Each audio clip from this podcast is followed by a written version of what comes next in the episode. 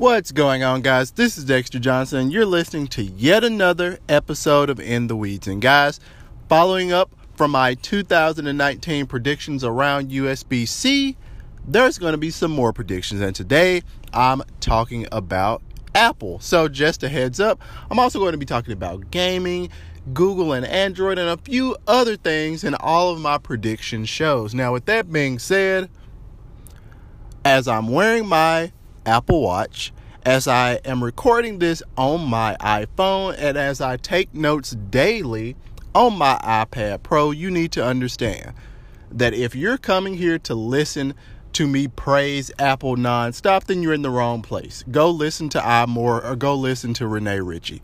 I'm not that guy. I am here to try to offer a very middle of the ground perspective so that we can understand what they're doing well and what they're doing wrong and things that they can improve upon. So, with that being said, 2019 predictions for Apple. Let's get going.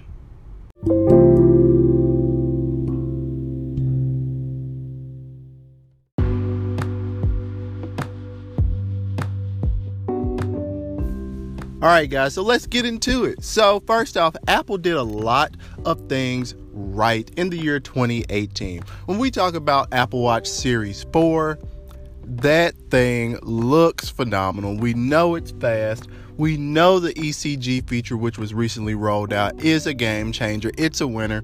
And they are 100% in control of the smartwatch market. There is no question about this at all. They're just doing it better, more efficiently, and more effectively than everyone else. There's really, of course, there's always room for improvement, but at this point, I don't know what can make this thing better. It looks great, it's affordable, and it works very well with iPhone devices. Now, following up with some of the nonsense that has been happening in the recent months, it has been a lot of talk around iPhone pricing in terms of rebates and deals that you can get on the new 10R. So the 10R is their 6.1 inch LCD device that kind of sits between iPhone 10s and iPhone 10s Max in regards to size. Now they have been saying that hey, you can trade in a 7 Plus and get this guy at around 450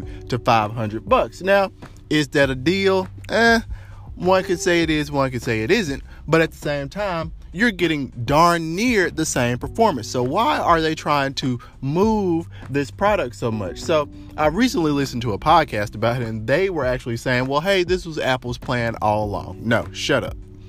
That is not the case. You cannot tell me that this is Apple's plan all along when their entire goal, their mission is to make as much money as possible. They're a company. They want to make money. They want to sell these devices. They don't necessarily want to give rebates on them. So, with that being said, I do not feel that this is something that Apple intended on doing. But when they started to see the sales numbers not being what they wanted them to be, they reacted, they course corrected, and from there they said, Hey, we have to offer these things at a little bit of a less price, even though it is already a lower cost model to begin with. We're going to offer these at a little bit of a lower price to move even more quantities. And honestly, there's nothing wrong with that, but we need to see it for what it is. Now we have increased prices across the board. So Apple also recently released, re-released an updated, a refreshed model of their MacBook Air. So, MacBook Air has long been touted as one of the best portable computers that you can have. As of right now, of course, iPad, in my opinion, is number one. It is an absolute joy to use, especially if you're using iPad Pro or heck, even the new iPad that's 329 bucks that also now supports Apple Pencil. That was also something that was pretty huge and somewhat of a game changer that was introduced by Apple. Now, when we go to a prediction around how these devices are going to go in terms of pricing, guys, I unfortunately don't see Apple course correcting at all here. And I feel like it's going to start to wear on them. And it's already starting to wear on the users. So, right now, companies are starting to hide the prices of things more and more. No longer do you see this device costs $900. This device costs $1,200. No, you see this device only $33 a month, only $29.99 a month. We're looking at things in a different pricing structure now. So that is allowing companies to get away not with price gouging, but slowly rising the prices, slowly raising those prices over time. And that is what's been happening to Apple, and its users are starting to speak out.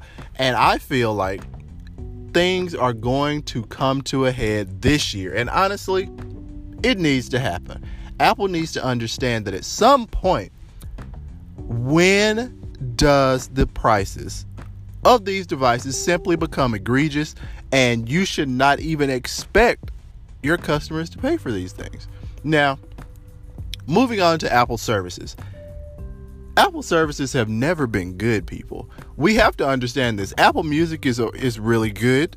It's really good, but let's look at everything else. Look, let's look at iCloud. Let's look at the fact that you still only get 5 gigabytes of storage when you start off. And then for anything else, you have to upgrade. And you're going to hit that little barrier sooner than you think. Is that okay? Well, for a company that teeters around the $1 trillion mark, you would expect for them to give you a little more space. But hey, who am I?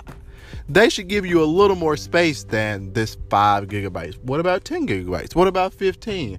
I certainly feel that Apple, it is all within Apple's capacity to do this. But as we know, as less and less people are buying mobile devices and as more and more people are starting to already be in the smartphone market, smartphone adoption has already plateaued. We're seeing this. So, what are companies like Apple and Google trying to get you to do?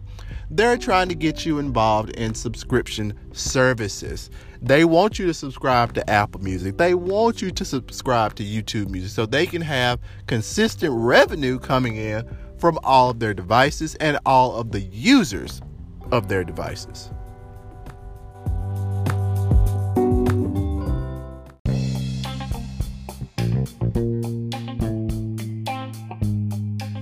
So, what does all this mean? Does this mean that Apple is doomed? Bum, bum, bum. No, get the heck out of here. No, that does not mean that Apple is doomed. But there are going to have to be several realizations around what is going on with pricing specifically in regards to Apple. Now, let's move on from the whole pricing thing. Let's talk about different things that Apple have, has been releasing and things that they are working on. Siri.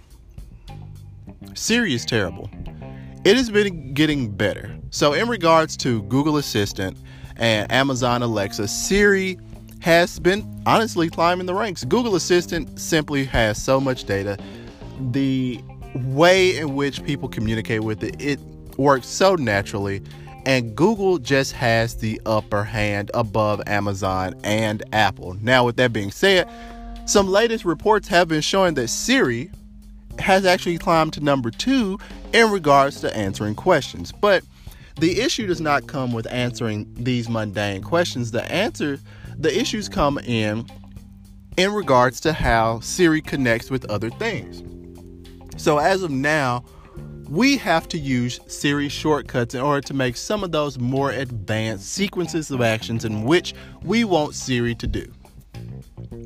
Are these bad things? No, it's not bad. It gives the power user, like you and myself, so many inroads to really customize our Siri experience. But what does this do for people that aren't utilizing shortcuts. It's really not helping them. And honestly, this is a stopgap for the areas in which Siri falls short in. So, since Siri does not do a lot of things out of the box, shortcuts is brought in to mitigate. It's not brought in to just make Siri that much better, but it's brought in to mitigate. Now, if Apple somehow utilizes this data to say, we're going to plug these things into Siri, then that would honestly be really great. But there there have been no signs of this actually happening, and I'm afraid that shortcuts is just going to sit here in between and constantly be that mediation factor, that thing saying, "Hey, well Siri can do this just make a Siri shortcut for it. But honestly, to me, that is not the answer. So Siri is also going to be something that, even though it's getting better, this is going to come to a head in Apple as well. Siri has to be better if you're going to sell a 300 plus dollar smart speaker. And moving on to that, HomePod, let's talk about it. It sounds great. We've all listened to them at Apple stores. We know this is the best sounding home speaker on the market. There is no question about it. But when you try to say that this is not a smart speaker, you're kidding yourself. It's absolutely a smart speaker. So don't make excuses. This is this goes for Apple and those pundits that I talked about at the beginning of the episode. Don't make excuses for what Apple is not doing. Don't make excuses for the shortcomings of Siri. This is your main tool. It's like saying, "Hey, you have a computer and the keyboard is not the best, but we're going to sell you this add on to the keyboard to help make the keyboard better so that you see words appear on the screen after you actuate a key. No, that's not the answer.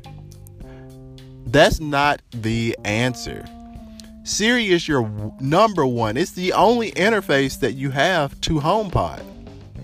So if that is one interface, then that interface needs to be darn good.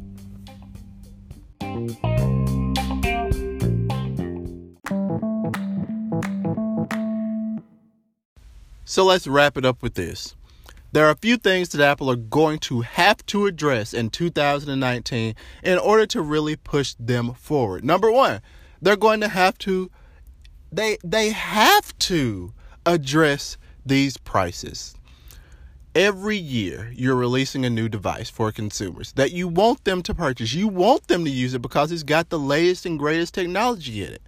So, with that being said, we can't constantly increase the prices over and over and over again. We're going to have to address Siri. It's been getting better, but you don't give me an app and say, This, this is what you use to make Siri better. No, you make Siri better, trillion dollar company. You hire resources. You make it better. Guys, these are just a few. These are just a few things. Services.